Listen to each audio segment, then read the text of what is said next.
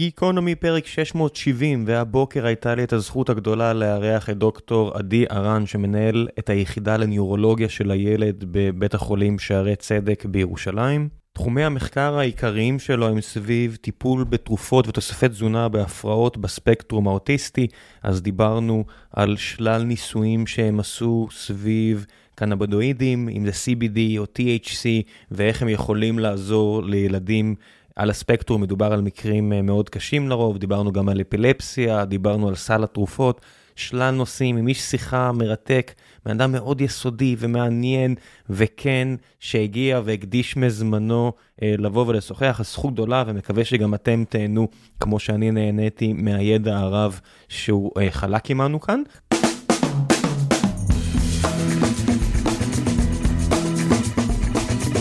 גיקונומי, פרק 670, והבוקר יש לי את הזכות הגדולה לארח את דוקטור עדי ארן, שמנהל את המחלקה הניורולוגית בשערי צדק, וחוקר שלל דברים שתכף נדבר עליהם. בוקר טוב. בוקר טוב.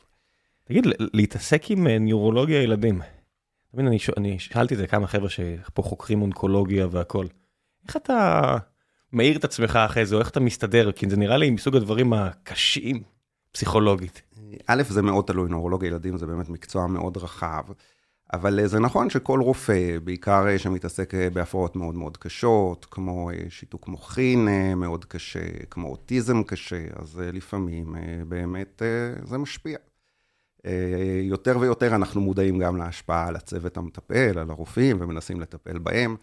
זה משפיע, זה משפיע בפרט כי יש לך ילדים באותם גילאים, או דברים כאלה, וזה ככה ממש לוקח אותך למקום. כן, קורה לא פעם. מגיע ילד שהיה לגמרי בריא, ופתאום יש לו איזו מחלה מאוד מאוד קשה, או שצריך לבשר להורים אה, בשורה שמאוד מאוד קשה על עתיד הילד שלהם. אה, כן, לא פעם יש לזה גם מחיר, שצריך אה, להתייחס אליו, צריך לטפל בו. עד כמה היום אתה מרגיש בנוח עם הבחנות שאתה עושה, אבחונים שאתה עושה? זאת אומרת, קראתי לפני המון שנים, לא כל כך הרבה שנים אולי, את המוח הגמיש של נורמן דוידג'.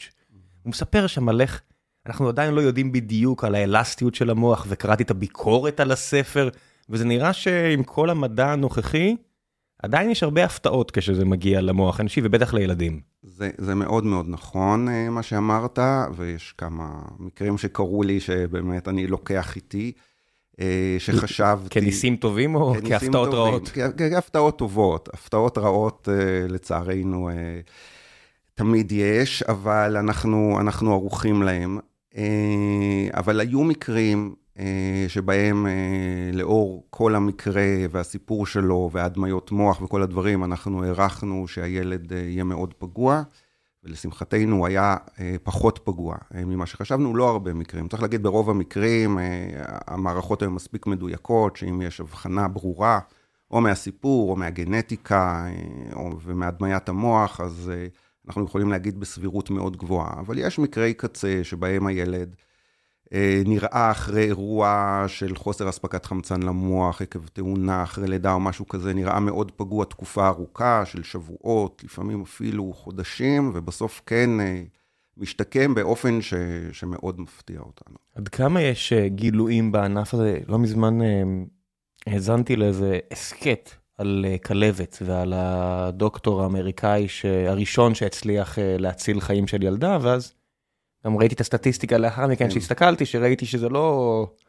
שעדיין הרוב המוחלט מוחלט, אז זה לא 100% תמותה, אז עכשיו זה 0.01% או לא יודע כן. כמה של אנשים שיוצאים מזה, אבל יש. בלי חיסון, כן, צריך להגיד שמי שלא מטופל, מי כן, שכן כן, מטופל לא מת. אבל אה, יש גילויים כל הזמן. אנחנו בעידן שבו כל יום, להפך, הקצב הגילויים רק הולך ועולה. אנחנו כל כך יודעים מעט, שאני חושב שכל שנה אה, מגלים יותר דברים. אה, מתפרסמים בטח, אולי הרבה יותר מאמרים משנה קודמת, אבל גם באמת מגלים, לא סתם מאמרי, מאמרים פחות חשובים, אלא באמת מגלים כל שנה דברים חשובים. אנחנו בקצב התקדמות מדהים, לא, לא היה בהיסטוריה כזה דבר. אני מקווה שזה לא ייגמר אף פעם, אבל לא נראה לי שזה ייגמר בעשור הקרוב בטח. יש גם uh, עדכונים בנוגע לאבחונים במובן הלא פיזיולוגי, אלא במובן החברתי, הרי הרבה דברים שקשורים למוח, אם רואים למשל את הספרות האמריקאית, אז דברים שפעם היו נחשבים לבעיה מחלה, היום אולי הם יהיו היום בנורמה, או דברים שהיו בנורמה היום נחשבים לבעייתיים. זאת אומרת, איך זה משפיע על העיסוק שלך? על, כן. זה... אני לא אלך על, על הפיקנטריה, על להט"בים ודברים כאלה, שזה ברור דוגמאות שמשתמשים בדברים, אני מדבר על דברים יותר כמו אוטיזם, ש, שיש הרבה שינויים חברתיים סביב הסיפור הזה. נכון, למרות שצריך להגיד אה, שבאופן ספציפי, אם נדבר על אוטיזם, אה, זאת סוגיה שהיא יותר אה, חברתית מרפואית. צריך להגיד שאוטיזם, השכיחות מאוד מאוד עולה בשנים האחרונות, אבל מה שעולה... זו, זו עובדה מה שאמרת כן, עכשיו? כן, השכיחות של ההבחנה של אוטיזם עובדתית עולה לוגריתמית, לא אה, עולה מאוד יותר מאשר הבחנות אחרות שעולות. חלק מזה זה בגלל אה, באמת שאנחנו אה, מודעים יותר ומאבחנים יותר, זה החלק הגדול. חלק זה בגלל שגורמי סביבה מסוימים השתנו, גיל הורים, אה, זיהום סביבתי, תזונה, מדיה אולי, אבל חלק זה גם בגלל אבחון אה, שאפשר להגיד הוא בסימן שאלה, וזה יש הסכמה של כל הרופאים, זאת אומרת היום אנחנו בהחלט מאבחנים אה, יותר, אבל יותר ילדים שבעבר לא היינו נותנים להם את ההבחנה, גם אם היינו עושים להם את ההערכה. אה, זה נובע מכל מיני סיבות, גם בגלל שההורים אה, מעוניינים בהבחנה, מה שפעם הם לא היו מעוניינים בהבחנה. ההבחנה נותנת להם זכויות מסוימות, אה, נותנת להם הכרה, נותנת להם אפשרויות טיפול. ומה שיוצא בסוף, שרוב העלייה בשנים האחרונות היא עלייה בספקטרום המאוד קל. אוטיזם זה ספקטרום, כן? כל ילד הוא שונה, ויש ילדים קשים מאוד, וילדים פחות ישנה קשים. ישנה הגדרה, וזה משהו ששאלתי פה כמה אורחים שהתעסקו mm-hmm. באוטיזם, ישנה הגדרה ברורה למה זה אוטיזם, זאת אומרת, סרטן זה שם כולל אלפי או מאות מחלות, mm-hmm. אבל לפחות ההגדרה הביולוגית שמסבירים לי, כמי שלא רופא כן. אני מבין, משתכפל. לא בצורה טובה, ידה ידה ידה, אני יכול להבין. מה, מה ההגדרה של אוטיזם? כן, אז, יש, אז יש הגדרה מאוד ברורה, העניין הוא שההגדרה הזאת היא הגדרה התנהגותית, היא לא הגדרה ביולוגית מדידה. אין לנו מה שנקרא ביומרקרים. למשל, כשאני מודד למישהו לחץ דם ויש לי 200 על 110, זה משהו מאוד מאוד ברור ומוחלט ומספרי, אפשר להתווכח איתו. כשאני אומר שהילד אה, יש לו חסרים ממושכים בתקשורת חברתית, זה משהו שהוא לא מדיד. אה, אז כן, יש הגדרות ומנסים, אבל מה שבעיניי הוא בעיה קשה, בעיניי מישהו אחר הוא יכול להיות נורמטיבי ולהפך. אה, כחלק מזה אנחנו באמת, וגם חלק מהמחקר שלי, אנחנו מחפשים מה שנקרא ביומרקרים, מרקרים ביולוגיים, גם להפרעות נורו-פסיכיאטריות כמו אוטיזם. זאת אומרת, לנסות למצוא דברים שאנחנו יכולים למדוד. לא מתוך תקווה שבעוד שנה או שנתיים ככה נעשה את ההבחנה, כמו שעושים אה, הבחנה ליתר לחץ דם או לסכרת, שיהיה לנו ערך שממנו זה ה cut-off, כלומר שיהיה לנו איזשהו שינוי אה, בחלבונים בדם, או במטאבוליטים של החלבונים, הכוונה כל מיני דברים שהופכים את החלבונים לפעילים. לא זה, אנחנו מחפשים את זה כדי שזה יעזור לנו אה, לדעת איזה ילדים הם בסיכון גבוה, לדעת להגיד על סוגים של אוטיזם. כי יש אה, הרבה סוגים אה, של אוטיזם, זה באמת, כמו שאמרת, הבחנת מטריה, אבל ההבחנה של אוטיזם, היות וזו בעיה כל כך מורכבת ואנושית כל כך, למרות שיש הרבה חיות חברתיות, אבל זה, זה מאוד שונה, אה, המוח של בני אדם הוא כל כך שונה, והתקשורת החברתית של בני אדם היא כל כך שונה מחיות אחרות, שהמחלה היא מאוד אנושית ומאוד התנהגותית, וההבחנה, לדעתי, בטח בשנים הקרובות, בעשור הקרוב, תמשיך להיות התנהגותית. כן, לא, אפילו לא דיכאון. ביולוגית. אני, אתה יודע, כמי שעבד עם כלבים בחייו, אני יודע שאפילו דיכאון זה משהו שאתה יכול לאבחן כלב, ואתה יכול לתת לו טיפול פסיכיאטרי, אם אתה מספיק חשוב לך, יש לך את האמצעים, ידה ידה ידה. אני קשה לי להאמין שיש חיה בטבע, או בריאה בטבע שהיא לא אדם, שיבחנו אותה באוטיזם. אז זה נכון, אה, אבל יש חיות חברתיות, זאת אומרת, כלב למשל הוא חיה מאוד חברתית, גם עכברים לשמחתנו הם חיה חברתית, ויש מודלים של אוטיזם בעכבר, אבל זה לא, אתה משנה איזשהו גן, כן. וההתנהגות היא התנהגות פחות חברתית, יותר מצומצמת, יותר חזרתית. אה, יש מבחנים, אבל זה לא האוטיזם של בני אדם. מהבחינה הזאת צריך לזכור שזה מודל, לכן לצערנו גם טיפולים שאנחנו נותנים למודלים של החיות ועובדים מצוין אצל העכברים, עובדים פחות טוב אצל בני אדם. יש... מה שנקרא אה, תרגומיות, כן. שאלה שאני שואל פה מבורות נטו, mm-hmm. אני, כי, כי זה משהו שהרבה אנשים אומרים, ואמרתי, הנה הזדמנות אה, לפחות שאני אדע. אוטיזם יכול להיגרם, זאת אומרת, למשל, אני יודע, אה, נתקלתי בטענות על אפילפסיה, למשל, שטראומה נורא קשה, פיזית או נפשית, יכולה לעורר אפילפסיה.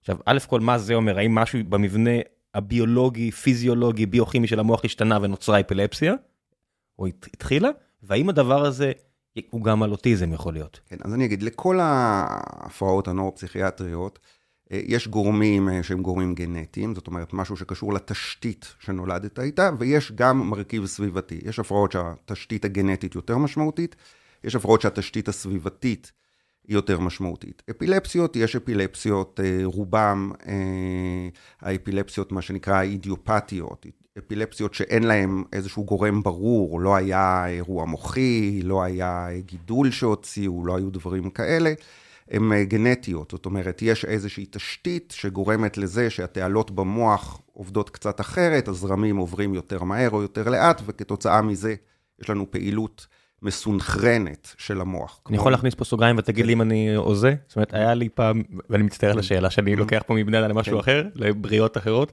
הייתה לי כלבה פעם, ועברה מעליה משאית, היא ברחה, ועברה מעליה משאית, והיינו בטוחים שהלכה לעולמה, אבל לא, שרדה את זה. הייתה במצב של שוק מוחלט לכמה שעות, התעוררה, ואז התחילו אצלה התקפים אפילפטיים שטיפלנו בהם עד סוף חייה, כי הייתה לנו את האפשרות. וחשבתי לעצמי, מה, האם זה משהו שקשור, זאת אומרת, כל, זה קרה לפני 30 שנה, לא יודע כמה, 35 שנה.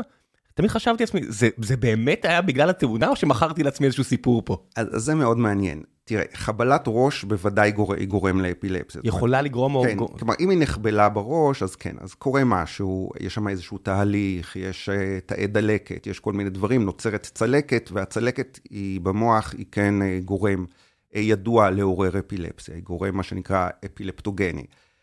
גם בלי חבלת ראש, אם הייתי הולך לא על כלב, אלא על בן אדם. טראומה קיצונית אז נפשית. טראומה נפשית יכולה, היא גם לטראומה נפשית יש היבטים ביולוגיים. אה, כן, המוח שלנו הוא ביולוגיה, כן, הוא עובד עם חומרים. אז גם כשיש לך טראומה נפשית, מופרשים חומרים מסוימים. שיכולים יש, לשנות את המערכת המבנה. שיכולים לשנות נורוטרנסמיטורים, ויכולים לשנות כל מיני נורוטרנסמיטורים הם שליחים עצביים שגורמים להפעלה של המוח. וכן, גם טראומה נפשית יכולה לגרום הן לפרכוסים, מה שנקרא פרכוסים אה, פיזיולוגיים שאפשר לראות אה, ב-EEG. יותר ויותר אנחנו רואים גם ילדים שיש להם אה, מה שנקרא non-epileptic seizures, זאת אומרת שיש להם התקפים שנראים פרכוסיים, אבל בעצם... אבל הם בהכרה? אבל, וכשבודקים, הם נראים כאילו הם לא, אבל אם שמים אלקטרודות על המוח שלהם, כן, על הגולגולת, רואים שהפעילות בקליפת מוח היא פעילות תקינה, וזה אומר שבעצם האירועים האלה הם לא אפילפטיים. זה משהו שהוא לא מודע, הם לא עושים את זה בכוונה, אה, זה קונברסיה, אנחנו רואים את זה הרבה, האמת שהרבה, הרבה? הרבה. מה זה הרבה? הרבה זה הרבה מאוד, זה כל שבוע בוא נגיד, וגם לחלק מהילדים עם אפילפסיה, לחלק לא קטן, יש גם אירועים שהם אפילפטיים וגם אירועים שהם אה, מה שנקרא pseudo-seizures או non-epileptic seizures. אה, וזה, יש לזה בהחלט אה, השפעה אה, נפשית. זאת אומרת, מי שעבר טראומה, יש לו יותר נטייה, באופן לא מודע, הוא לא עושה את זה בכוונה, יש לו נטייה ליצור התקפים לא. וואו, אני רק מתאר לעצמי שכמי שרואה את הדברים האלה, ואתה יודע, כחוקר וכל הגלגלים בראש שלך זזים, אתה מתחיל לחשוב גם... סיבתיות, זאת אומרת, מה קרה פה, אם זה, אתה יודע, אז אין יותר עופרת באוויר כמו שהיה פעם, האם זה עכשיו זה מיקרו-פלסטיק, או אם זה צבעים שאנחנו משתמשים בהם, או תזונה ששינינו, או רעש, או לחץ, או... קשה לדעת, קש... באמת קשה לדעת. אה, אנחנו אז, לא יודעים. כן, אז בואו נחזור שנייה לא, לאיפה לא שפתחתי את הסוגריים האלה, אני סוגר אותם, אז אוטיזם, האם זה משהו שיש איזושהי הוכחה שיכול להיגרם? ואני שואל פה שאלה שהיא מאוד טעונה, כי יש... קבוצות כאלה, כאלה ואחרות באוכלוסייה שמנסות להלביש את זה על חיסונים. בין השאר, אבל גם על דברים אחרים. זאת אומרת, בגלל שאנחנו רואים את העלייה הלוגריתמית הזו שלא ברחה לאנשים מבעד לתודעה, אז מתחילים להלביש, אתה יודע, סיבתיות אה, נורא קל להמציא. כן, אז אני, אז אני אגיד. אה, קודם כל, לאוטיזם זו הפרעה באמת שהאיטיולוגיה, הגורמים אליה נחקרו רבות רבות רבות. ואנחנו יודעים שהתשתית הגנטית באוטיזם היא אה, גבוהה יחסית, מה שנקרא הורשתיות. אם ניקח שני תאומים, תאומים זהים ותאומים לא זהים, אז אם תאום אחד יש לו אוטיזם, הסיכוי שהתאום השני יהיה לו אוטיזם הרבה יותר גבוה עם תאומים זהים, מתאומים לא זהים, וככה אפשר אה, לחשב מה מידת ההורשתיות. רגע, אין פה, אבל אם אני הייתי חוקר, אני לא... אני מניח שתאומים זהים גדלים אצל אותם ההורים, אותם נכון, ההורים לא מאכילים במשהו אחד ילד אחר ומשהו אחר ילד שני. זה בדיוק העניין. אם הייתי חובב הקונספירציות, הייתי אומר, זה לא שאני אביא לא, לא. חיסון לאחד וחיסון לא אביא חיסון לשני. זה בדיוק היופי של המחקרים האלה, שהם דרך אגב מחקרים מאוד מאוד ותיקים ברפואה. אה, שאתה משווה תאומים זהים ותאומים לא זהים. עכשיו, תאומים זהים ותאומים לא זהים, שניהם גדלים פחות או יותר באותם תנאים סביבתיים. לעומת זאת, תאומים זהים חולקים 100% מהגנים, ותאומים לא זהים הם כמו אחים, 50% מהגנים. זאת אומרת, ההבדל הוא בעיקר גנטי, לא סביבתי. תיקח זוג כזה וזוג כזה, ההבדל ביניהם הוא גנטי. אז אם אתה רואה שבתאומים זהים, אם אחד סובל מהפרעה, גם השני סובל ממנה בסבירות גבוהה, הרבה יותר גבוהה מאשר בתאומים הלא זהים, זה מוכיח שהעניין הוא אה, גנטי בעיקר. אז אני מניח שישראל כמעצמת IVFים וכל מיני כאלה, והרבה יותר שכיחות לתאומים וקופות חולים חזקות ומוסדות מחקרים, זה, זה כזה... כן, גם בישראל מקום נהדר למחקר? כאלה, כן, ישראל א' היא באמת מקום נהדר למחקר, יש פה מרכזים חזקים למחקר, גם בתחום האוטיזם, יש מחקר בנגב שהוא מעולה. אה, כן, באמת? מה זה מחקר בנגב? בן גוריון? כן, בן גוריון, זה נקרא מרכז לאוטיזם בנגב, סליחה אם אני לא זוכר את כל המילים, יש שם גם עזריאלי איפשהו בתוך ה... הביאו כסף שיכניסו את השם לא, שלהם, זה הכל בסדר. כן, וזה באמת מרכז מוביל, יש, ישראל היא מרכז מוביל למחקר אה, באוטיזם. אז אני אומר באמת, אה, באוטיזם יש תשתית גנטית גבוהה, שהיא לא תמיד גן אחד שיש בו בעיה, מה שנקרא מוטציה, שיש בעיה בגן אחד ספציפי, ואנחנו מכירים היום יותר מ-200 גנים כאלה, זה בערך ב-20% מהמקרים. בעוד, אה, בוא נגיד 50% מהמקרים, אה, התרומה הגנטית היא תרומה שבעצם היא פוליגנית, מה שנקרא. יש שינויים קטנים בהרבה גנים. זה לא שיש לך גן אחד שלא מתפקד, אלא יש לך הרבה מאוד גנים שמתפקדים קצת פחות טוב. מה, מה, רגע, רגע, גן זה לא אחד מארבע אותיות GTCA, ואז או שמייצר חלבון או שלא מייצר חלבון, זה לא, לא בינארי לא, הדבר לא, הזה? לא, לא, לא. ההבדלים... הוראה לבינארי, הוראה לחלבון. ההבדלים ביני ובינך ובינינו לאנשים אחרים, הם בעיקר בגלל, יש לנו את אותם גנים והם מתפקדים בגדול, אבל יש לנו גרסאות טיפה שונות, זה נקרא פולימורפיזם, זאת אומרת, זה מאוד מאוד דומה, הגנים שלי ושלך מאוד מאוד דומים, אבל הם לא 100% אותו דבר, בגלל זה אנחנו שונים, כן? בגלל שיש בהם הבדלים קטנים. אם הם היו... אם היה לי גן שהוא לגמרי פגוע, לא מתפקד בכלל, אז היה לי מחלה. אבל אם יש לי גן שהוא פשוט מתפקד קצת אחרת, אז יהיו לי עיניים חומות, ולך עיניים כחולות נגיד. אז זה לא עניין של, אני הייתי תמיד תחת הרושם שזה עניין של קומבינציה. אז זה לא, זה, כל גן תורם, כן. והקומבינציה, כשיש לך הרבה גנים שתורמים לאותה תכונה, שמחת חיים, דיכאון, לא יודע מה, זה בהחלט קומבינציה. זה דטרמיניסטי עכשיו, הבאת פה... אה, יש, נכון, זה באמת עניין דטרמיניסטי, הסיפור הגנטי. אז אני אגיד שחוץ מהסיפור הגנטי, שאין ספק שיש לו השפעה, אה, יש גם סיפור סביבתי, אנחנו יודעים, גם באוטיזם יש סיפור סביבתי, לכן אמרתי גם שחלק מהעלייה בשכיחות, אנחנו מייחסים לגורמי סביבה. למשל, הגיל של ההורים הוא לא גנטי, כי הגנים לא השתנו, אבל כן הוא אפי גנטי, יש דברים שמשפיעים. ככל שהאימא, יש אה, מחקרים שככל שהאימא מבוגרת יותר, כשהיא מביאה את, את הילד או את הילדה, הסבירות לאוטיזם הולכת ועולה. נכון, וזה נכון גם לאבא, צריך להגיד. נכון. יש דברים שהם בעיקר אימא. ואצל האבא בכלל ההגבלה עוד כן. יותר, אה, זאת אומרת, כן, אצל האמא הביולוגיה מגבילה ב-40 ומשהו, אצל האבא כן, יותר. אפשר יותר, וזה, וזה משמעותי, והיום אנחנו כן יודעים שיש עלייה בגיל אה, שאנשים אה, יולדים ילדים. אבל זה לא, זה רק דוגמה אחת, ושאנשים לא יחשבו שכל גורם כזה הוא משמעותי. הוא לא, כל גורם כזה תורם מעט מאוד, אבל יש הרבה גורמים סביבתיים. כן, אנשים לפעמים, אני אומר בהרצאות, מתאר גורמי סביבה, ואנשים נבהלים. למשל, אם אני אומר עודף משקל, אז נשים שהן בעודף משקל הן נלחצות, אבל כל דבר כזה הוא סטטיסטית מוכח, אבל הוא תורם מעט מאוד. זה לא שאם מישהו בן 50, אז בהכרח לילד שלו תהיה בעיה. כן, להיות אה, לגור ליד מקום כן. נורא רועש, בזמן ההיריון ראיתי מרקר. אז יש עבודות על זיהום אוויר ועל כל מיני דברים, אבל כל דבר כזה כנראה לא תורם הרבה, אבל יש גורמי סביבה. כשאתה נכנס לכל הגורמי סביבה, אז תיאורטית, גם חיסונים היו יכולים להיות גורם סביבתי כזה, או זיהומים, לצורך העניין, כל מה שחיסון עושה, גם זיהום עושה, כי הם עושים טריגר למערכת החיסון. אה, ואנחנו יודעים שיש עניין עם מערכת החיסון באוטיזם.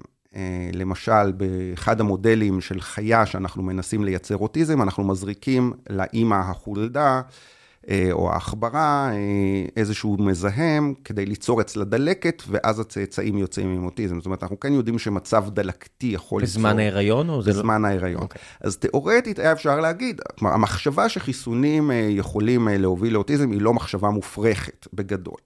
אבל... העניין, העניין הוא שזה נבדק, כן, אחרי, אחרי שפורסם אותו מאמר בלנצט, שאחר כך נמשך, ואחר כך אה, גילו שהיה שם איזושהי הונאה, והחוקר קיבל חצי מיליון לירות סטרלינג מחברת הביטוח, לא משנה, סיפור שלם, התנצל, הושעה, משכו כל הסיפור הזה, אבל אחר כך בכל זאת, uh, אתה יודע, זורקים אבן לבאר, צריך להוציא אותה.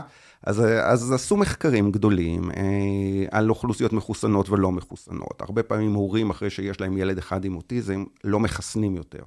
אז יש לנו הרבה מאוד הורים יחסית שלא חיסנו, והרבה מאוד הורים עם אוטיזם שכן חיסנו. כן. אנחנו יכולים לקחת עשרת אלפים כאלה ועשרת אלפים כן, כאלה. בקצב הזה עוד נדע אם אה, חצבת יכולה כן. ליצור אה, אוטיזם. כן, ולראות מה הסיכון של הילדים הבאים, והסיכון הוא לא עולה. כנ"ל מדינות שמשום מה הפסיקו חיסונים מסוימים לכמה שנים, לא הייתה ירידה בשיעור האוטיזם. זאת אומרת, יש, יש הרבה אה, מחקרים גדולים אה, שבדקו האם חיסונים גורמים לצל... לאוטיזם או תורמים לאוטיזם ולא מצאו את זה. אני אומר, המחשבה עצמה לא הייתה מחשבה מופרכת, אבל ההוכחות לא תורם, אין, אין הוכחות לזה, ולהפך. כשאתה פוגש אה, כן. ילדים של חברים או קרובי משפחה, אתה מצליח לעצור את עצמך מלאבחן? כי אף אחד לא ביקש ממך הרי. אה, לא, בכלל כנוירולוג אני לא יכול כשאני עובר ברחוב, ולפני שבאנו לפה גם, אתה יודע, הלכתי קצת ברחובות, אתה רואה ילדים ואתה מסתכל עליהם שנייה יותר ממה שצריך, כי uh, אתה אומר, לילד הזה יש ככה, לילד הזה יש ככה. אני לא אומר שום דבר, אבל אני כן... אה, אבל אתה כן, הראש שלך כל הזמן עובד. הראש שלי כן עובד. זה כמובן עובד על בני משפחה גם, על כל מיני דברים, זה לא משהו uh, טוב, זה משהו בלתי נמנע, יש לך לא את זה גם לצד, הרי בסוף כרופא, אתה בעיקר, או, או רק, נדרש לטפל בבעיות המעיקות. יוצא לך גם בגלל שאתה נתקל בכל כך הרבה תופעות מוחיות וילדים גם חריגות לטובה באיזושהי צורה? לא באים אליי אה, ילדים שיש להם אה, בעיות חריגות לטובה, אה, כי זה טוב, אז לא צריך לבוא. אני נתקל מדי פעם באנשים שיש להם מה שנקרא area of superiority, זאת אומרת שהם באו בגלל בעיה, אבל אז אתה מגלה שיש להם איזה שהם יכולות או מוזיקליות, או בציור, שהם כאילו לא סתם מצוינים, הם כאילו מדהימים, או בראייה מרחבית. אה, יש לי מטופל עם אוטיזם קשה, שהוא לומד אפילו בקורס לארכיטקטורה, שזה מדהים, כי הוא באמת בתפקוד נמוך, אבל איכשהו כל הראייה המרחבית היא כל כך טובה לו, והוא כל כך איכשהו נכנס לזה, בכלל, יש להם אה, יכולות ניווט לפעמים אה, מצוינות, מעבר למה ש... אתה יודע, מעבר למה שמקובל, לי יש יכולות ניווט מאוד גרועות, אני לא לוקח את עצמי כמדד, אבל כאילו, שאתה מדהים, איך מישהו שהיה פעם אחת לפני כמה שנים, ויודע בדיוק... אה, כן. כשאתה לא יודע לעשות כן. משהו, כשאתה רואה מישהו שיודע לעשות משהו, כן. זה תמיד יש את המחשבה של, וואו, זה קסם. כן, כן. ככה זה. אז, אז, אז יש area of superiority, יש לפעמים שאנחנו נתקלים בהם. אוקיי, אז בוא, בוא נגיע אה, לאחד הנושאים שבגינם בכלל אה, אמרו לי אה, שאני חייב לדבר איתך, וזה מחקר שערכת בנוגע לקנאביס. ואני חייב לשאול, מה לכל הרוחות?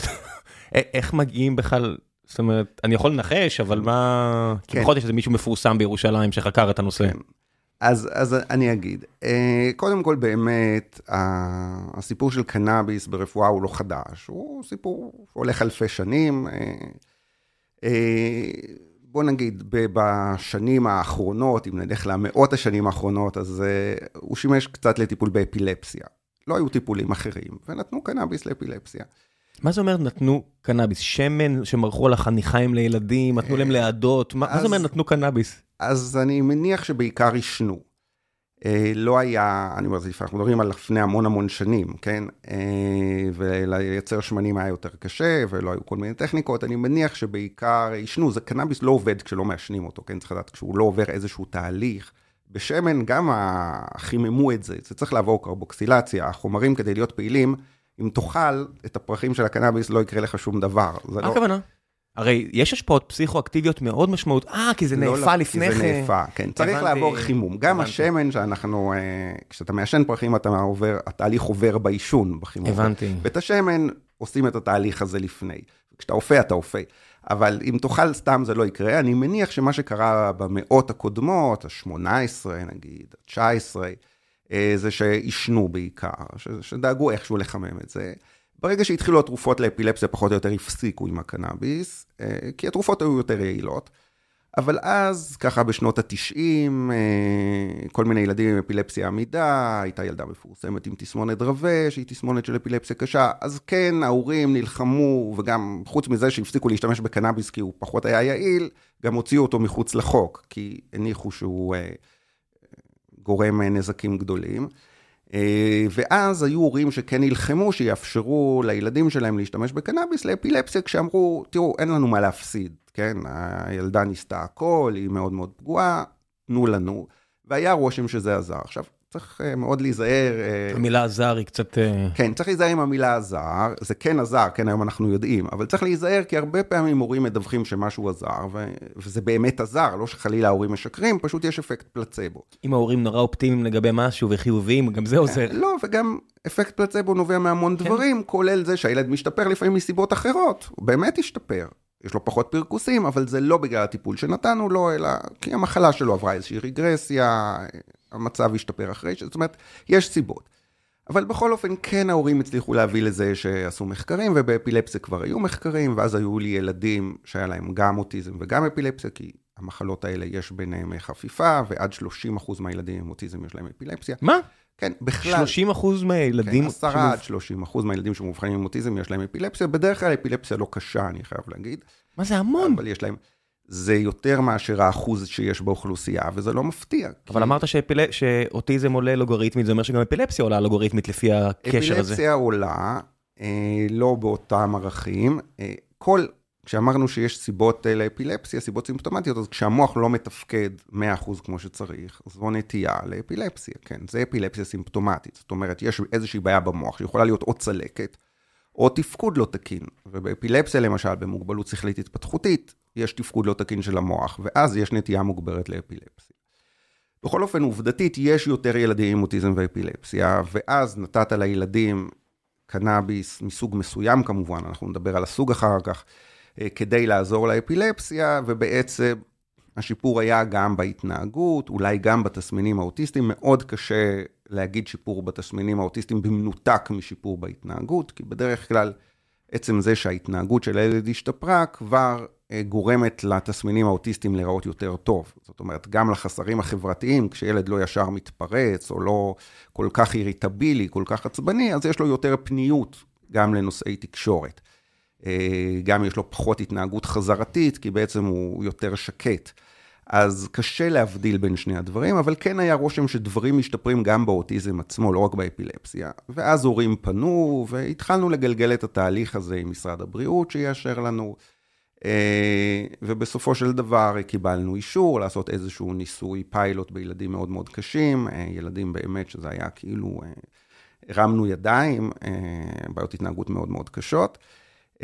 והיה רושם שזה עזר, ושוב, בגלל אפקט הפלצבו שאנחנו יודעים שהוא מאוד דרמטי, ובקנאביס הוא אפילו עוד יותר משמעותי, אז כן הלכנו גם למחקר מבוקר, מחקר מבוקר גדול יחסית, אה, מבוקר כנגד פלצבו הכוונה. תגיד, כשאתה התחלת לחקור את כן. הנושא הזה, סוגריים קטנים, זה כבר היה עם אה, פרחים רפואיים מנוטרים, זאת אומרת, אני ראיתי איזה סרט על פרופסור משולם, שהוא עשה את המחקר שלו כשהוא מצא את ה-THC והכל, ובסרט שמראים שהוא פשוט לקח את זה, לקח, קיבל את זה ממשטרת ישראל, מאיזה מחוז ברמלה, ולא יודע, והסתכלתי, אמרתי, איך הם בכלל ידעו שזה אשכרה קנאביס ולא כל הדברים שעבריינים יכולים לעשות במקום קנאביס, זאת אומרת איך המחקר מלכתחילה כן, מדויק, אז אתם ואז הוא.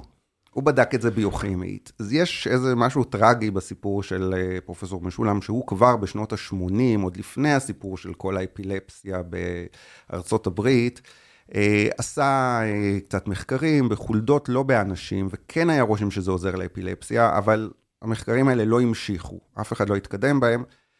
עבר 20, יותר מ-20 שנה, והיום אה, קנאביס רפואי, או אחד המרכיבים בו, CBD, כן משמש כטיפול באפילפסיות קשות.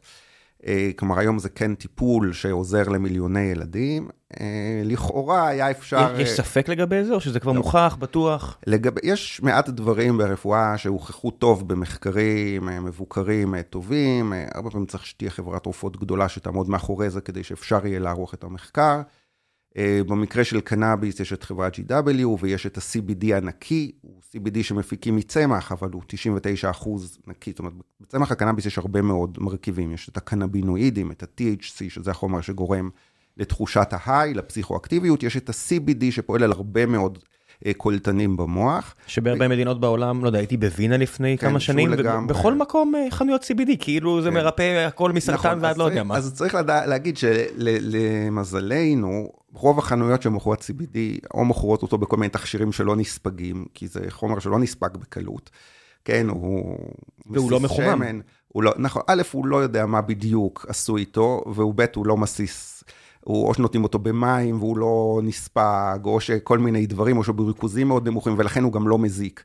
אבל צריך לדעת ש-CBD הוא תרופה, אנחנו משתמשים בקנאביס מבוסס CBD, אבל צריך לדעת שכמו תרופות אחרות, הוא משפיע על המוח בהרבה מאוד uh, קולטנים. זה לא משהו שאפשר להוסיף לקולה, כמו שרצו לעשות uh, באיזשהו שלב, או, או למכור אותו לא, ככה. לא, זה מוזמפיק, מוזמפיק הולכים להוסיף לקולה תכף. כן, כל מיני דברים. אז לא, אז, אז CBD הוא תרופה שעובדת בכל מיני מנגנונים, ובצמח השלם יש עוד כל מיני מרכיבים, יש טרפנים, יש פלבונואידים. אה, והחברה, מה שהיא עשתה, כי כדי לקבל אישור FDA וכולי, היא הוציאה רק את רכיב ה-CBD, ולפחות באפילפסיה, באוטיזם אני לא יכול להגיד את זה, אבל לפחות באפילפסיה, כשבודקים רק את רכיב ה-CBD במחקרים גדולים על סוגים מסוימים של אפילפסיה, ומסיבות שונות הם התחילו עם סוגים מסוימים שיותר קל לקבל בהם אישור FDA, אם זה תסמונת דרווה או לנוקס גסטו, טוברוס סקלרוזיס, כי הן הרבה יותר חמורות? הן תסמונות שקודם כל יש בהן אפילפסיה אה, קשה, וחוץ מזה הן נחשבות מחלות יתום. וכשיש לך מחלת יתום, יותר קל לך ללכת ל-FDA. אם תלך סתם על אפילפסיה, שהיא אינדיקציה רחבה, אבל הם הלכו נכון. מחלת יתום, מחלה שיש מעט מאוד אנשים שחולים בה, ואין כן. סיבה כלכלית לחקור אותה, ולכן התהליך שה-FDA מעביר את החברות תרופות הוא הרבה יותר מקל, כי הם אומרים, לפחות שהחבר'ה האלה לחולים יהיה... איזשהו סיכוי, לא נפריע, כי נכון, טוב, כי אנחנו לא עושים. כי אחרת אף חברה גם לא תלך לחקור את התרופה הזאת, כי הסיכוי שלה יהיה קשה. אז בסופו של דבר הם התחילו עם המחלות האלה, היום הם גם הולכים לאפילפסיה עמידה באופן כללי, ויש הרבה מאוד ילדים שיש להם אפילפסיה עמידה, שליש מהאפילפסיות הן עמידות. בסופו של דבר היום אנחנו יודעים ש-CBD עוזר ללא ספק באפילפסיה. גם אין שום סכנה ב-CBD, אז בכלל נחמד, לא? כן, אבל צריך לזכור שזה תרופה. להגיד אין שום סכנה, זה בסך הכל תרופה בטוחה, יש לה תופעות לוואי, בעיקר ירידה בתיאבון, שיש הרבה אנשים שדווקא אוהבים את זה. ירידה בתיאבון? ירידה בתיאבון, ב-CBD, כן, זה לא THC, יש ירידה בתיאבון. באותו גם... צמח יש חומר שגם מעודד תיאבון וגם מדכא תיאבון? נכון, הם לא עובדים באותו כיוון CBD ו-THC, ולפעמים הם עובדים הפוך גם. אה, אז ה-CBD אה, כן, ה-THC למשל גורם לחרדות, ה-CBD הוא אנטי חרדתי. כן, יש הרבה דברים שהם עובדים הפוך, גם בתיאבון הם עובדים הפוך, אה, אבל ה-CBD הוא מוריד תיאבון, ויש ילדים שזה לא בעיה אצלם, אבל יש ילדים שזה כן בעיה אצלם. זה גם יכול לגרום לעייפות, כשמוסיפים את זה לתרופות אחרות, ובשילובים מסוימים יש גם עלייה באנזימי הכבד, זאת אומרת להגיד זה 100% לא עושה נזק. תיקון טוב מאוד ואני מצטער שאמרתי. אנחנו לא כן. יכולים להגיד, אבל זה תרופה, זה תרופה שהיא יחסית בטוחה, שאפשר להשתמש בה. ואנחנו משתמשים בה היום לאפילפסיה. ולפני שנחזור לפרק הזה, אני רוצה לספר לכם על נותני החסות הנוספים שלנו, והפעם זו חברת הפניקס שרוצה להציע לכם ביטוח רכב עם עד 45% הנחה בביטוח המקיף לרכב וברכישת ביטוח מקיף וחובה למצטרפים חדשים כמובן. אני יכול רק להגיד לכם שאני אישית קיבלתי הצעה מחברת הביטוח הקודמת שלי, ואתם מכירים את זה שאתם מקבלים רק הודעת אס.אם.אס ורק תאשרו פה, פה ופה. אז לפני שאישרתי כמו שאני מאשר בדרך כלל, נכנסתי והבחנתי שהמחיר קפץ למעלה, אז אלף כל הנה המלצה, תבדקו את העניין הזה. ואז עשיתי סקר שוק והגעתי אה, לפניקס והם הביאו לי הצעה הרבה הרבה יותר טובה, חסכתי יותר מ-1200 שקלים על הסיפור הזה השנה. אז הנה, המלצה אישית ממני, תבדקו את המחירים ותגיעו אה, לבדיקה גם אצל הפניקס, לביטוח מקיף, יש אחלה מחירים למשתמש, למצטרפים חדשים, ושיהיה בהצלחה ותקוו שלא תצטרכו להשתמש בו, הביטוח הכי טוב זה ביטוח שלא צריך להשתמש בו אף פעם. יאללה, חזרה לגיקונומי עם דוקטור עדי, מקווה שאתם נהנים ומחכימים. בעקבות הילדים עם האפילפסיה והאוטיזם שהשתפרו גם בתסמיני האוטיזם, עשינו מחקר. ו... עשינו זה אתה? אה, כן, זה, זה אנחנו בשערי צדק, זו קבוצה שאני הובלתי. והמחקר הזה, שהיה מחקר גדול אה, יחסית, זאת אומרת 150 ילדים, 150 ילדים זה נחשב מחקר גדול באוטיזם, מחקר התערבותי, אה, כן הראה שיפור לפחות בבעיות ההתנהגות. על CBD אתה מדבר עכשיו? כן, אני מדבר על קנאביס. על קנאביס מבוסס CBD. עכשיו, אה, כשאני התחלתי כבר היו חברות של קנאביס רפואי אה, בישראל. אה, בטח כשהתחלתי את המחקר המבוקר, אבל גם במחקר הלא מבוקר שעשינו קודם באישור של משרד הבריאות, כבר היו חברות שייצרו את זה. הסטנדרטים היו שונים מהסטנדרטים היום, זה עוד לפני שהתהליך עבר רגולציה טובה, אבל עשינו מחקר, ו... הילדים קיבלו שמן, שמן שמכיל או CBD ו-THC נקיים, או אה, CBD ו-THC בתוך תמצית של צמח שלם, או פלצבו. המחשבה על לעשות שלוש זרועות ולא רק שתיים, הייתה שרצינו לבדוק לא רק מה ההשפעה של CBD ו-THC, אלא גם אולי בקנאביס יש דברים אחרים שעוזרים. זה ה double blind? זאת אומרת, גם אתה אפילו ידעת? זה היה double blind, אנחנו לא ידענו. וואו, איזה קשה זה לטפל במשהו כל כך קשה. מאוד קשה לעשות מחקר double blind. לא, עזוב, אפילו קשה אמ, פסיכולוגית. יש ילד שמקבל פלצבו. ואולי הוא יכול לקבל תרופה שתעזור לו. נכון, אבל מצד שני, אם לא נעשה את זה, היו לי שיחות אינסופיות עם ההורים על הדבר הזה. אם לא נעשה את זה, אין לנו שום דרך לדעת אם באמת הטיפול עוזר או לא, ולטווח ארוך זה חשוב. אם אתה, הילד שלך הולך עכשיו לקבל טיפול לשנים, אתה רוצה לדעת אם הטיפול הזה באמת עוזר לו, או שאתה סתם נותן לו חומר אקטיבי שלא עוזר. איך עושים את ההגרלה אפילו? סלח לי על המכניקה, אבל איך, איך מנהלים ניסוי כזה של 150 אנשים? אז במקרה שלנו היה גורם חיצוני שעשה את ההגרלה, ואמר לי, לילד הראשון אתה נותן קוד כזה, לילד השני שאתה מגייס אתה נותן קוד כזה, היה לי קודים ונתתי את הקודים. אבל הסיפור הזה של הפלצבו הוא אכן קשה. רק כשפתחנו את התוצאות, הבנו את עוצמת הפלצבו. זאת אומרת, יש ילדים שכל כך השתפרו, כל כך השתפרו, ואנחנו... ולא קיבלו כלום. היינו בטוחים שהם קיבלו את הטיפול, הם קיבלו פלצבו, ואתה מבין כמה פלצבו הוא עוצמתי, הוא עובד בהרבה מנגנונים. אז כן, עשינו מחקר יחסית גדול, רצינו לבדוק אם יש עוד חומרים בצמח שעוזרים או שזה רק ה-CBD וה-THC. בכוונה שמנו שם גם THC ולא CBD, כמו שבאפילפסיה עושים. באפילפסיה נותנים רק CBD. אנחנו נתנו אמנם הרבה יותר CBD מ-THC, פי 20 יותר CBD מ-THC. צריך להגיד שרוב הזנים של קנאביס רפואי מכילים בעיקר THC, כן? כל כן, הקנאביס... 20 גרם, 15 גרם כן, על 100. כן, כל הקנאביס שאנשים מעשנים, כמובן מכיל בעיקר THC, כי הם רוצים להיות בהיי, שאנשים מעשנים רגע, מה, זה מכיל, מה זה מכיל בעיקר? הרוב המוחלט זה עדיין לא, זאת אומרת, מעל 10 אחוז, לא, לא, זה אני מתכוון מבחינת, מבחינת קנבינואידים, כן. כשאנשים אוקיי. מעשנים ריקריאיישנל קנאביס, קנאביס לצרכי פנאי, אז הם, הקנבינואיד העיקרי הוא THC.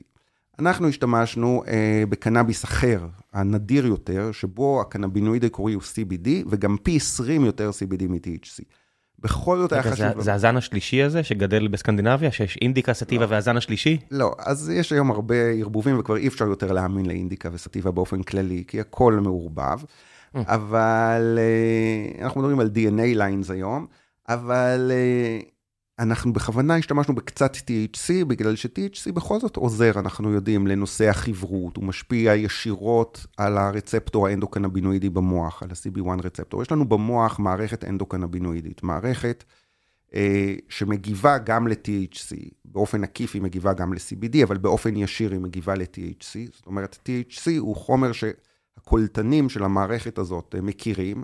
ובתגובה עושים כל מיני דברים, ואנשים שמעשנים לצורכי פנאי יודעים שזה כן אה, מוריד מתחים ויוצר, אה, מוריד עוינות, כן? יש לזה מחקרים שמראים שזה מוריד עוינות. ו... מחקרים. ממש, כן, ממש צריך מחקרים, לא צריך מחקר. ב... כן, ממש. כן, וזה משפר חברות, אז היה, היה עניין להוסיף גם קצת THC, יש היום גם עבודות חדשות, פרופסור אופן ואחרים, שמראים ש... במודלים של חיות שכנראה צריך קצת THC, אז אנחנו נתנו גם THC. על איזה גילאים אנחנו מדברים? אז המחקר שלנו היה על גילאי 5 עד 18. אה, המח... ההתוויה של משרד הבריאות היום היא 5 עד 21, אני יכול להגיד שיש ילדים שלוקחים גם בגיל יותר צעיר, ואנחנו רואים אצלם תוצאות טובות, אבל זה לא בהתוויה של משרד הבריאות. וזאת אומרת, ומשרד התחבורה יודע מזה, וכולם, זאת אומרת, גיל 17 לא עד 21... אה, הילדים האלה לא נוהגים. אה, נכון, כי זה אוטיסטים, אוקיי. נכון, כי הם אוטיסטים, אבל לא גם... לא שאנשים אוטיסטים לא נוהגים, יכולים, יכולים, אבל היו ילדים יותר קשים, אז כן. לא נתקלנו בזה. צריך להגיד גם שהזן שאנחנו אה, נותנים, כנראה לא אמור להשפיע על נהיגה. הבנתי. כי זה לא ה-THC. אה, והוא פחות כנראה משפיע על כישורי הנהיגה, אבל זה לא נבדק, בכל אופן ברישיון כתוב לא לתת, והילדים שלנו בכל מקרה לא נוהגים. זה גם משנה לגילאים, הרי אתה יודע, בסופו של דבר המוח מתפתח. השינויים נכון. במוח בגיל שנתיים, שלוש, ארבע, הם יותר גדולים. הם הרבה יותר גדולים מאשר בגיל 18. וזה עובד לשני הצדדים. בגלל זה, האינסנטיב שלנו לתת בגיל צעיר הוא יותר גבוה כמובן, כי אנחנו אומרים, אם ניתן לילד יותר צעיר, יש לנו יותר סיכוי להצליח, ואנחנו יודעים באופן ספציפי על אוטיזם שטיפול מוקדם, התנהגותי לצורך העניין, עובד הרבה יותר טוב מטיפול מאוחר. יש סיכוי לפגוע? זאת אומרת, הרי אתה יודע, יש את השבועת היפוקרטוס של דבר ראשון אל תפגע? זה הצד השני של החרב. הצד השני של החרב, שאתה נותן למוח מאוד מתפתח, אז אתה יכול גם לגרום נזק, תיאורטית. הרי יש סיבה שכל נכון. רופא אה, בר דעת לא ימליץ לילד מתחת לגיל 18 לצרוך קנאביס נכון, לצורך פנאי. בדיוק, בדיוק. וכל הידע שהיה לנו על סייפטי של קנאביס לצורכי פנאי, שזה שונה מהקנאביס שאנחנו משתמשים, אבל עדיין היה מילדים שבכל זאת השתמשו. אז איזה ילדים השתמשו? ילדים בני 11, נגיד, הכי צעירים, 12, אין לנו ילדים בני 5 שהשתמשו בקנאביס לצורכי פנאי, זה שיכולנו... מג- כן, מגדיל לסיכוי לפסיכוזה. אז, מגדיל- וזה מגדיל את סיכוי לפסיכוזה, לכן חששנו. אבל צריך להגיד שהחשש הזה היה בלנס מהצד השני משני דברים. דבר אחד היה שאנחנו משתמשים בזן אחר לגמרי, שמכיל בעיקר CBD, ו-CBD הוא אנטי-פסיכוטי, אנטי-חרדתי, מוריד את הסיכון לפסיכוזה במשתמשי קנאביס שהוא נמצא יחד עם ה-THC, אה, ולכן זה היה קצת פחות מדאיג, וגם שהילדים הראשונים שהשתמשנו בהם היו ילדים אה, באמת מאוד קשים, הן מבחינת התסמינים האוטיסטיים, וגם מבחינת הנטייה שלהם לפסיכוזות או כל מיני דברים כאלה, וכשהשתמשנו בזן הנכון ובמינונים נכונים, לא נתקלנו בזה. ואחר כך כבר יכולנו, ועם השנים אנחנו עוברים לתת גם לילדים, ילדים שהם אה, פחות פגועים, אה, ואנחנו לא עושים את זה רק כתוצאה מחוסר ברירה, אלא באמת מתוך הידיעה שהטיפול הוא יחסית בטוח, אה, ושיש לנו סיכוי לעזור. צריך להגיד שזה לא תרופת קסם, הרבה אנשים חושבים שזה תרופת קסם, ואם ניתן את זה, הילד אה, מאוד ישתפר בתסמינים האוטיסטיים שלו, גם יש לי פניות באמת מכל העולם. אה, שאנשים פונים ורוצים לבוא לישראל, ויש להם ילד אוטיסט, וכאילו הם תולים בזה תקוות שזה... אני- אני חייב לשאול לגבי הדבר הזה. כן. זה לא הרי חומר נורא נדיר. זאת אומרת, אם מישהו רוצה נכון. לעשות את הניסוי הזה בבית, הוא לא באמת, ואני לא מעודד אף אחד לעשות כן. ניסויים על הילדים שלו, אבל לא שהוא באמת צריך אותך בשביל הדבר הזה. אתה צודק, זה גם מה שאני מנסה להגיד להם הרבה פעמים. אני אומר להם, תראו, אי אפשר לבוא, ואי אפשר זה, ואני יכול לטפל רק בילדים ישראלים, וגם אתם רוצים לקנות קנאביס שמכיל בעיקר CBD אה, ומעט מאוד THC. זה... ברוב. העולם המערבי זה כבר, כן, נכון, לכו לאנגליה, לכו לקליפורניה, לכו להרבה מדינות, אין שום בעיה. חוקי לגמרי. נכון, גם חוקי וגם אה, מוכרים את זה בלי אפילו שום, אה, שום פיקוח, אז אתם לא צריכים אותי. אני מניח שיש אנשים שעושים את זה גם, אבל בכל זאת יש, עדיין יש אנשים שפונים ורוצים שאני אטפל, ואז אני מנסה להסביר להם, תקשיבו, זה לא קסם, זאת אומרת, זה לא... יש פוטנציאל לשיפור, זה חלק מארגז הכלים שלנו לטיפול בילדים עם אוטיזם, בעיקר ילדים עם בעיות התנהגות קשות, בעיקר ילדים שהם בעודף משקל, והטיפול שהם מקבלים היום הוא תרופות אנטי-פסיכוטיות. עודף רספרטה. משקל? כן, יש הרבה ילדים עם אוטיזם בעודף משקל. אז מה יעזור, סל- סלח לי השאלה, מה יעזור הקנאביס שיש בו קצת THC ויעודד תיאבון? או כן, שה-CBD... אה, ה-CBD מונע. בגלל שיש בעיקר CBD, אז הטיפול שלנו הוריד את המשקל של ל- הילדים. למה ילדים אוטיזם יש עודף משקל? מה הקוזליטי פה? אז אה, יש כמה סיבות. א', אה, כשיש מחלות נוירופסיכיאטריות ויש אימפולסיביות.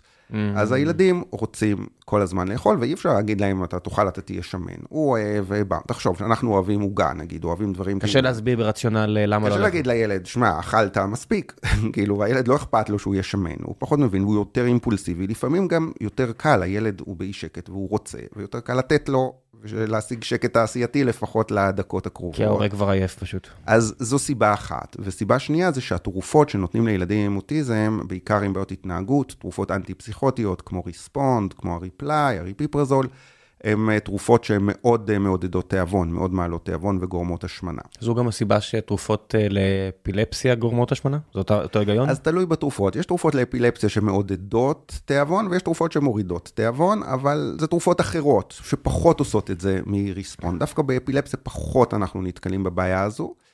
אה, בתרופות אנטי-פסיכוטיות, כמו ריספונד, ילדים יכולים לעלות 20 קילו בחצי שנה, ילדים ששקלו קודם 40 וואו, זה- או 30. רק- זה- רק העלייה שציינת, כן.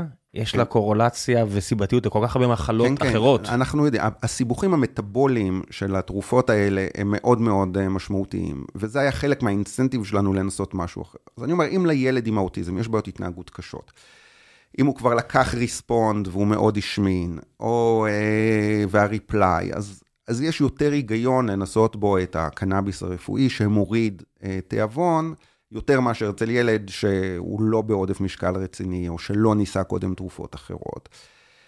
אה, וצריך לזכור שלפי ההתוויה בישראל, צריך אה, קודם לנסות תרופות אנטי-פסיכוטיות, ורק אם הם נכשלו, או כי הם לא עזרו, או כי הם גרמו תופעות לוואי, אז אפשר לנסות את הקנאביס. יכול להיות שיום התוויה אחד זה ישתנה. המלצה? אז זאת השאלה. התוויה זה אומר במדינת ישראל אה, צריך רישיון כדי לקבל קנאביס, גם כזה שמכיל בעיקר CBD. ניסו כבר לשנות את זה, כבר הייתה ועדה, זה כבר הונח על שולחנו של שר הבריאות, שלדעתי כבר חתם את זה. שר הבריאות היוצא? היוצא, כן. הייתה לדעתי כבר חתימה, ממש הייתה, הייתה ועדה שלמה ועניינים שלמים ודיונים, ורצו להחריג את זה, את הקנאביס שמכיל בעיקר CBD, שלא יהיה צריך אישור של היחידה לקנאביס רפואי, שלא יהיה צריך רישיון, שלא יהיה צריך כלום. כבר הייתה חתימה, ואז התחיל כל המשבר הפוליטי והכל נפל. אני לא מבין מה אמרת עכשיו. אם שר הבריאות חתם, איזה עוד בירוקרטיה דרושה פה? אז יש, מסתבר שיש בירוקרטיה. אני גם כבר שמחתי וחשבתי שכבר הסיפור נגמר. אני מניח שיש רציונל, שזה לא סתם uh, קהות חושים, כי מפחדים שזה יזלוג לעבריינים וכאלה? אז, אז הסוג הזה, לא, למה רצו להוציא בכלל את ה... כי אין שום אינטרס... אין, נכון, כי הציב, אז בגלל שהוא לא פסיכואקטיבי, אז הפוטנציאל הזליגה שלו, האביוז שלו הוא אפס. שיזלוג. שיזלוג, אף אחד לא יש... אף אחד אין לו שום עניין בזה, זה תרופה, זה כמו ש... לא יודע שאופטלגין יזלוג. שאופטלגין יזלוג, בדיוק, כאילו, אנשים שצריכים את זה ייקחו את זה, ואנשים שלא צריכים את זה לא ייקחו את זה, זה לא שזה עושה היי או משהו. אז לכאורה, לכן הרבה מדינות בעולם הוציאו, בישראל דברים הולכים קצת יותר לאט, אז כבר שר הבריאות חתם, אני יודע שהוא חתם. אה, והייתה ממש ועדה, והיה חוק, והייתה רפורמה, והיה הכל, אבל זה ממש נפל, זה היה לפני כמה חודשים. מי שר הבריאות החדש? אה, אני חושב שדרעי היה אמור להיות לפני שפסלו אותו. לא, דרעי היה אמור להיות שר האוצר, לא? לא. אה, ואז הוא התחלף? לא, לא, הוא היה, כן, היה איזה משהו ברוטציה, אבל סמוטריץ' מתחיל כשר האוצר, ודרעי אמור היה להתחיל כשר הבריאות. אז אנחנו לא יודעים כרגע מי שר הבריאות? כרגע אין שר הבריאות. איזה מדינה קיקיונית. כרגע אין שר הבריאות. טוב שיהיה לבריאות. אבל, אה, ואני גם לא יודע מה דעתו לגבי זה, סך הכל באמת השיקולים... איפה מנכ"ל משרד הבריאות בדבר כזה? אה, נכון, אתה צודק, הוא מינה את מנכ"ל משרד הבריאות, אז בוודאי שהוא שר הבריאות היה אמור להיות הוא היה אמור להיות, נכון, סליחה. ועכשיו אנחנו, אין לנו שר בריאות, בכל מקרה, זה כבר היה חתום, אז אני, אני באמת לא יודע, אבל נכון להיום צריך רישיון, ושאלת אותי לגבי ההתוויה, אז רישיון מוציאים או רופאים שיש להם אה, אישור להוציא רישיון, יש הרבה מאוד רופאים שעברו קורס כזה, אה, ויכולים להוציא רישיון, ואז לכאורה הם יכולים להוציא למי שהם רוצים, ואף אחד לא אה, מפקח, אבל יש להם אחריות בכל זאת לפעול לפי ההתוויה, זה מין קווים מנחים. מצד שני, יש רופאים שאין להם את הסמכות הזאת, ואז הם ממליצים להם משרד הבריאות, ומשרד הבריאות גם משתדל לפעול לפי ההתוויה. ההתוויה זה בעצם המלצה של מומחים. כן, במדינות כמו הולנד, שבהם יש אה, גישה שונה כלפי קנבואידים היסטורית, או עכשיו קליפורניה, שזה נורא חזק שם, אנחנו רואים תוצאות בשטח? זאת אומרת, אם לילדים יש גישה כי זה חוקי יותר, כמו שלילדים יש גישה לאלכוהול תיאורטית, למרות שזה, אתה יודע, לא חוקי להם, אבל חוקי במדינה. כן. אנחנו רואים ממש אה, שינויים במחקרים שיוצאים, לא. בגלל שיש ילדים שצורכים כי לא, זה לא. קל יותר? קשה להגיד, כי גם בישראל, בסך הכל ילדים שרוצים לקבל מקבלים, זה לא שיש מחסום, זה טיפול קצת יקר, אבל... אה, מה זה קצת יקר? יקר זה אומר שכל בקבוק של עשרה גרם, עשרה ml עולה 300 שקלים. שלכמה הוא מספיק? וצריך בערך שלושה בקבוקים, ארבעה בקבוקים לחודש בממוצע. טוב, זה יותר מאלף שקל לחודש. יותר מאלף שקל לחודש. לא, זה, זה יקר, כן. אז זה טיפול יקר. אבל מצד שני, אם אתה רוצה, אתה יכול להשיג רישיון. במדינות... למה, למה זה כזה יקר? קנאביס למה, לא כזה יקר, הרי. קנאביס לא כזה יקר, אבל תחשוב שזה גם קנאביס, ועל העשרה גרם האלה, אתה צריך לעשות עיבוד מסוים. זאת אומרת, זה, זה יותר יקר מהפרחים לייצר uh, שמן. אתה לוקח זה, את הפרחים. זה תהליך באמת מסובך וקשה? תהליך, תהליך, עוד תהליך. טוב, ויש היום אני... רגולציה של היקר, וזה בתנאים מסוימים ובזה. המחיר הזה הוא מחיר עלות. בעבר, השאלה היותר נכונה היא למה אין לזה סבסוד. כי כל התרופות הן יקרות ויש להן סבסוד.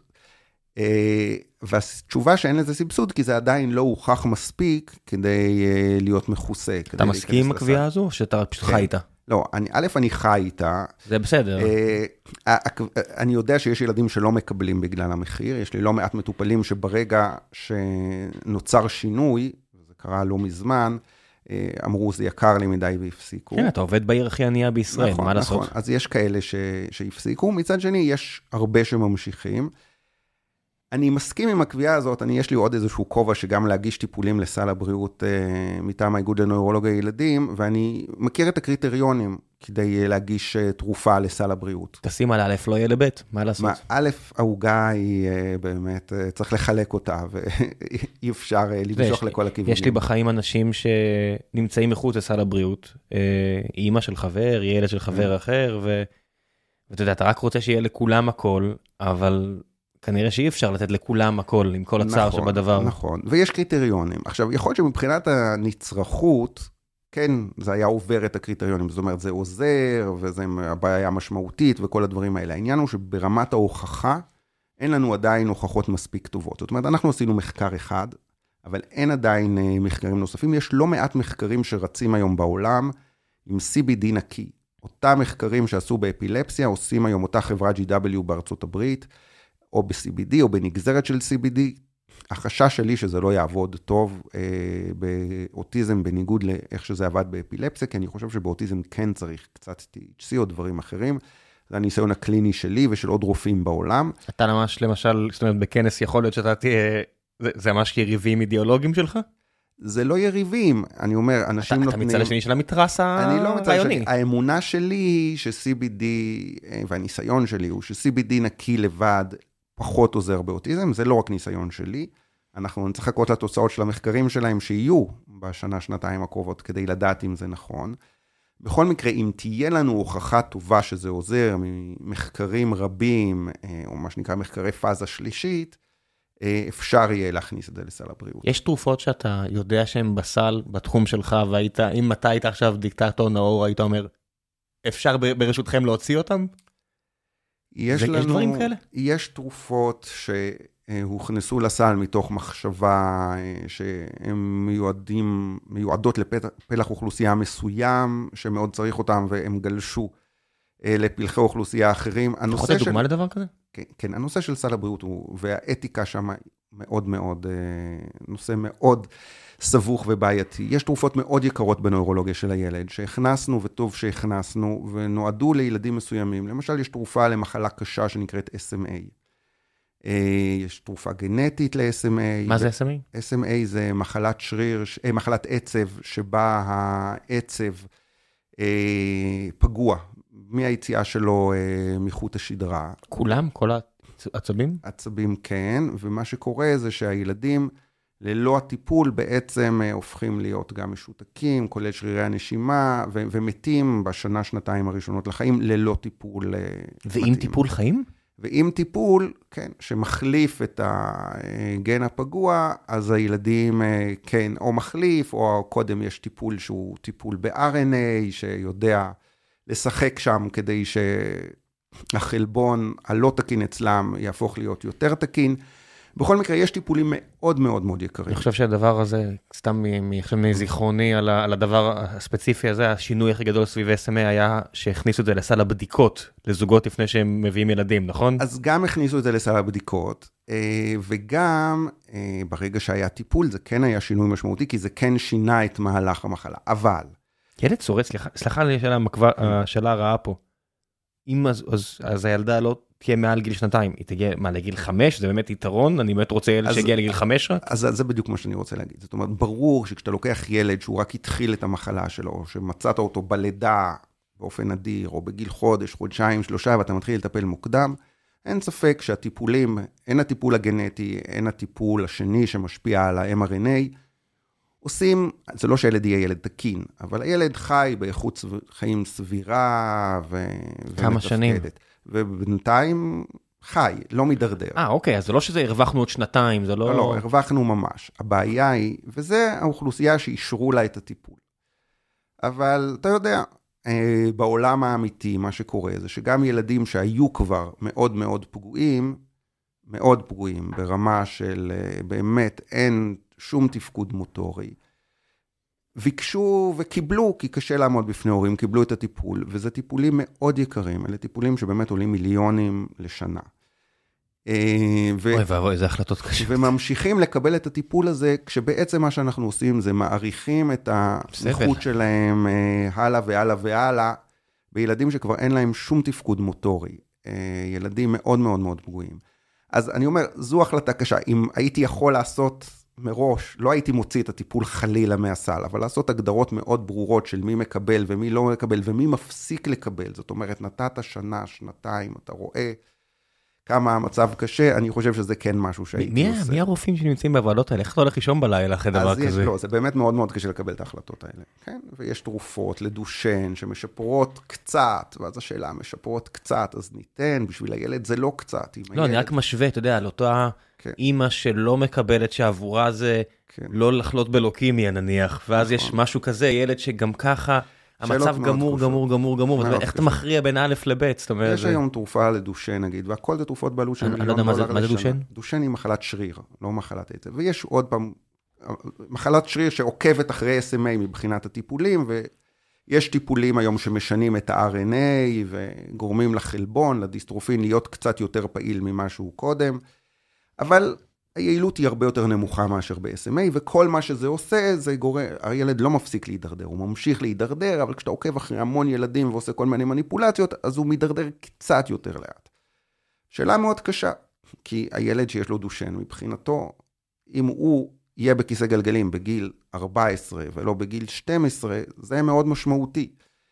אה, מצד שני, אתה יודע, אתה הולך להשקיע מיליון דולר על חשבון דברים אחרים, וזה לטווח ארוך, השאלה אם זה שווה את זה או לא שווה את זה. ש- אז זה זה נורא סובייקטיבי, כי אם זה הילד כן. שלי זה כן שווה את זה. כן, ברור. אז כן. זה שאלות אתיות מאוד קשות.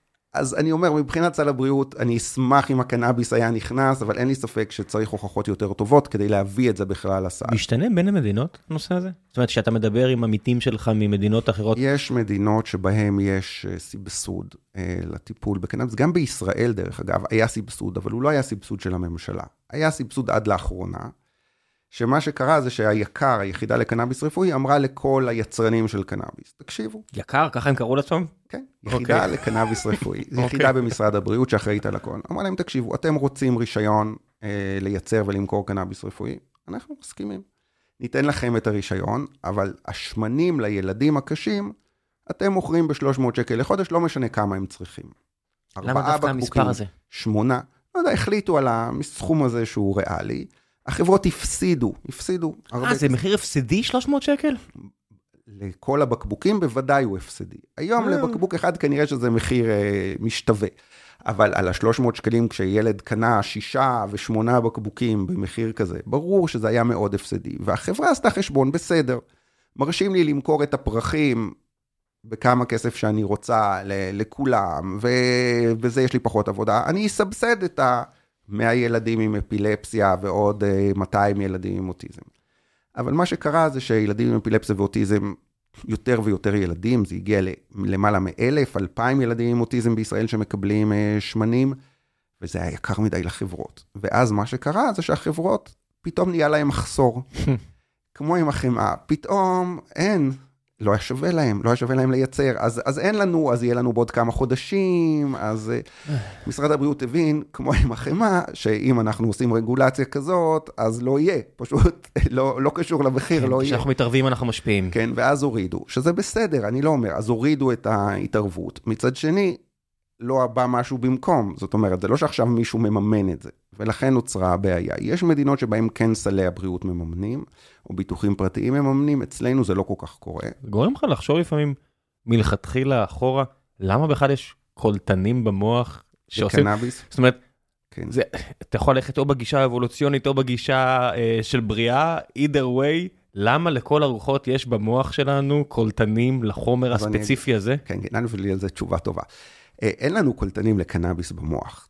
הקנאביס מתיישב על קולטנים של אנדוקנבינואידים. זאת אומרת, כל תרופה, איך עובדת כל תרופה? כל תרופה שעובדת, פשוט מתיישבת בגוף שלנו על משהו שהוא שם לא בשביל התרופה, כן? המשהו הזה שם בשביל אה, דברים שהגוף מפריש. אותו דבר נכון לכל הדברים האחרים גם שאנחנו נותנים.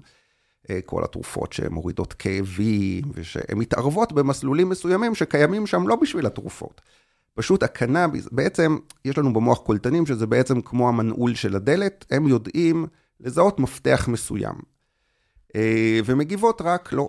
והמערכת האנדוקנבינואידית נועדה לווסת פעילות מוחית עצבית עודפת. כשיש עודף פעילות, מופרשים אנדוקנבינואידים, זאת אומרת קנבינואידים אה, שהגוף מייצר. מה זה בכלל אומר עודף, זה, אני יודע, כמי שלמד חשמל, מה זה אומר, אה, מתח גבוה זה מדי, בדיוק, זה בדיוק, יש לנו מסלול עצבי, זאת אומרת, תא עצב מספר 372 מפעיל את העצב 375 נגיד.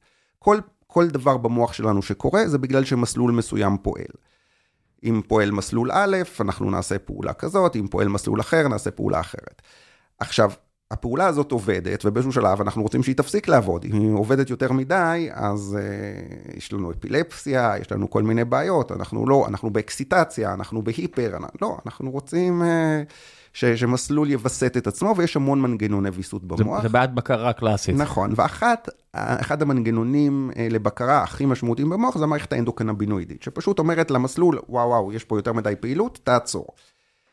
אה, ועל הקולטן הזה, על אותו מנעול שיש לנו בדלת, יש עוד מפתח, וזה ה-THC. הגוף לא התכוון לזה, זאת אומרת, הביולוגיה שלנו לא התכוונה ש-THC יעבוד, פשוט זה קרה במקרה.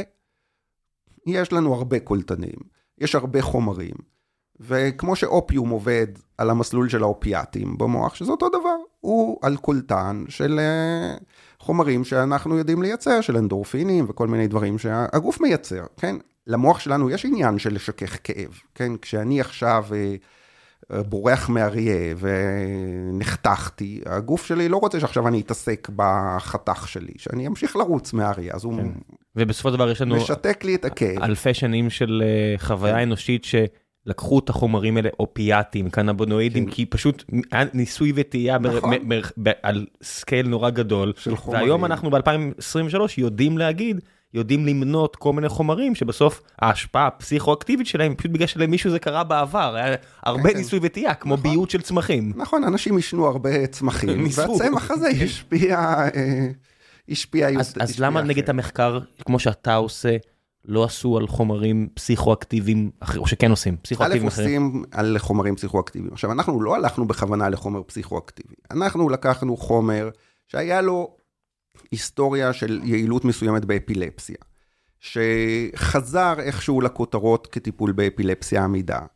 וראינו שהוא עוזר גם באוטיזם, אז בדקנו אותו באוטיזם. לא היה לנו איזשהו עניין בפסיכואקטיביות, ובאמת גם החומר שלנו הוא לא מאוד פסיכואקטיבי. זה נכון שהיום יש אה, ניסיונות ללכת בנוropsychiatria גם על חומרים שבעבר נזהרנו מהם, פטריות למיניהם, כל מיני אה, דברים ש, שחששנו מההשפעה הפסיכואקטיבית שלהם, היום במצבים מסוימים כן אה, מנסים אותם גם, לא רק קנאביס.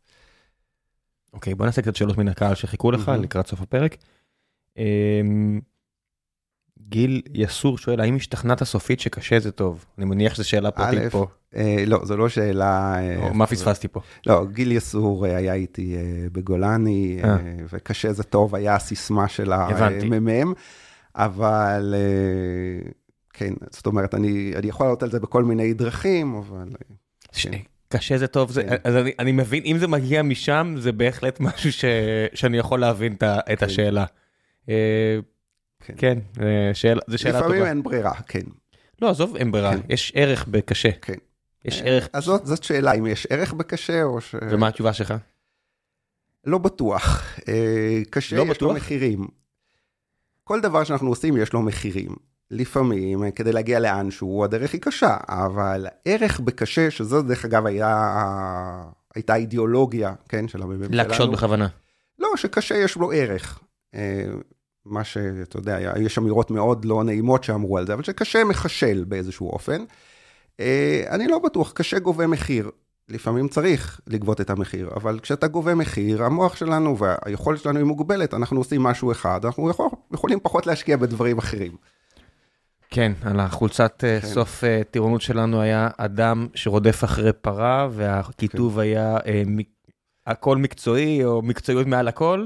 כיוון כן. שאני הייתי האדם שרדף אחרי הפרה, כן. אני יכול כן. להגיד מיותר לחלוטין. שחר רודריג, מהו הגילוי הכי משמעותי של השנים האחרונות בתחום חקר המוח? וואי, זו שאלה קשה שאני אפילו לא יודע איך להתחיל לענות עליה. יש כל כך הרבה גילויים בתחום חקר המוח, שאיך אני אגיד מה הכי משמעותי. מה הכי ריגש אותך? סובייקטיבי אז. אני, אני לא יודע אפילו באמת איך להתחיל, יש כל כך הרבה דברים, יש מחקרים שהם כל כך uh, מסעירים, גם פה בארץ, של כל מיני יכולות שלנו uh, לראות דרך האוזניים. ו... מה, מה? כן, כן, יש. מה זה לראות דרך האוזניים? כמו הטלף? שאנחנו אה, אנשים עיוורים שמלמדים אותם אה, לחוש בשיטות אחרות. כן, אה, יש, יש המון דברים בחקר המוח שמאוד מאוד מסעירים, מצד שני יש גם המון דברים בחקר המוח שמשפיעים על הרבה אנשים אחרים. השאלה אם אתה נסער מזה שמצאו אולי תרופה שמונעת מעט אלצהיימר, שזה משהו, מילה אחרונה, שישפיע על מיליארדים של אנשים, אה, או שאולי זה לא מאוד מסעיר, אבל זה הולך לשנות אולי את ה... כי אלצהיימר הולך להיות המחלה המשמעותית. איך זה לא מצעיר? איך זה לא מסעיר? זה מסעיר, אבל זה לא... בוא נגיד, ברמה הסובייקטיבית זה הולך להשפיע כנראה עליי ועליך, נכון, הסתברותית. נכון, מצד אחד. מצד שני, התרופה כן. הזאת, ושמונעת קצת, כשנותנים אותה לאנשים שהם פרה-אלצהיימר, קצת זה אחלה. נכון, נכון, היא מורידה קצת, זאת אומרת שבמקום שני מיליארד יהיו מיליארד וחצי, זה משמעותי. חסכת פה כמות סבל נכון, אה, לא נכון, נתפסת. נכון, אז אני אומר, גם זה מסעיר אותי. אמ, איך, איך, איך אתה מתעדכן בכלל? אתה כל בוקר פותח, מה, הם מחכים לך באימייל? אני, אני גם קורא, וכן, ומחכים לי באימייל, ככה מעיתונים מובילים, אה, מחכים מעיתונים? לי כותרות. אה, ממגזינים. כן, אוקיי, ניו אינגלנד אוקיי. וכאלה כן, כן. מגזינים, אז כן, אז הם שולחים תקצירים, וכנסים, הרצאות. או חיפוש אקטיבי במה שמעניין אותי. ריזל אדלר שואל או שואלת, יש פה תמונה של משפחה מקסימה, גם עם גבר, גם עם אישה, גם עם ילדים, אז אני mm-hmm. מניח שזה לא הילדים, זה כן. כנראה או הגבר או האישה. Mm-hmm. מה זה ריזל? ריזל לפי דעתך זה גבר לא או אישה. טוב, אה, האם תופעות נוספות של קנאביס בשאר אברי הגוף נחקרו באופן מספק כדי לתת אותו בתור תרופה? כן, אז א', בוודאי אה, נתנו אותו לאנשים שלמים, כן, אפילו גם במודלים של חיה, שהחיה היא שלמה, וגם באנשים. אה, וכן, בדקו, כמו שאמרתי, אה, באופן, התופעות לוואי הקשות של אה, THC הם במוח ולא באיברים אחרים. וב-CBD שיותר בטוח במוח, נהיה לנו רק העניין הכבדי, וזה גם רק בשילוב עם תרופה שנקראת דפלפט ובמינונים מסוימים, וגם בדרך כלל לא מנע את המשך הטיפול. זאת אומרת, קנאביס בטוח גם בהיבט הסיסטמי, לא רק בהיבט המוחי. הוא פועל בעיקר על המוח, ושם דאגנו. אבל גם בהיבט הסיסטמי של איברים אחרים נבדק היטב ובטוח. שחר רודריג שואל, לאחרונה הראו שצ'אט GPT יכול לעבור את מבחני ההסמכה לדוקטור לרפואה, תקנו שם, לשם הדיוק הוא לא עבר, אבל היה קרוב לכך, אז אני מביא כזה המשך השאלה. מה הופך רופא או רופאה לטוב או טובה? כיצד לימודי הרפואה צריכים להשתנות לדעתך? ולהתאים את עצמם לעידן החדש. שאלה מעניינת שלא, אה, כאילו לא קשורה דווקא לתחום שלי, אבל כן קצת קשורה לתחום שלי בפלצבו. אני חושב שבאמת ככל... שהמאגרי מידע אה, מתרחבים, וככל שבאמת ביג דאטה וכל הדברים האלה יהיו יותר משמעותיים בחיינו, הנושא של ידע יהיה פחות משמעותי. עדיין, גם בעידן היום של מאגרי מידע ושל בדיקות הדמיה ושל אלף דברים, אה, חשוב לעשות אינטגרציה נכונה של החומר, ויעבור עוד הרבה זמן עד שמערכת ממוחשבת תוכל לאבחן נכון.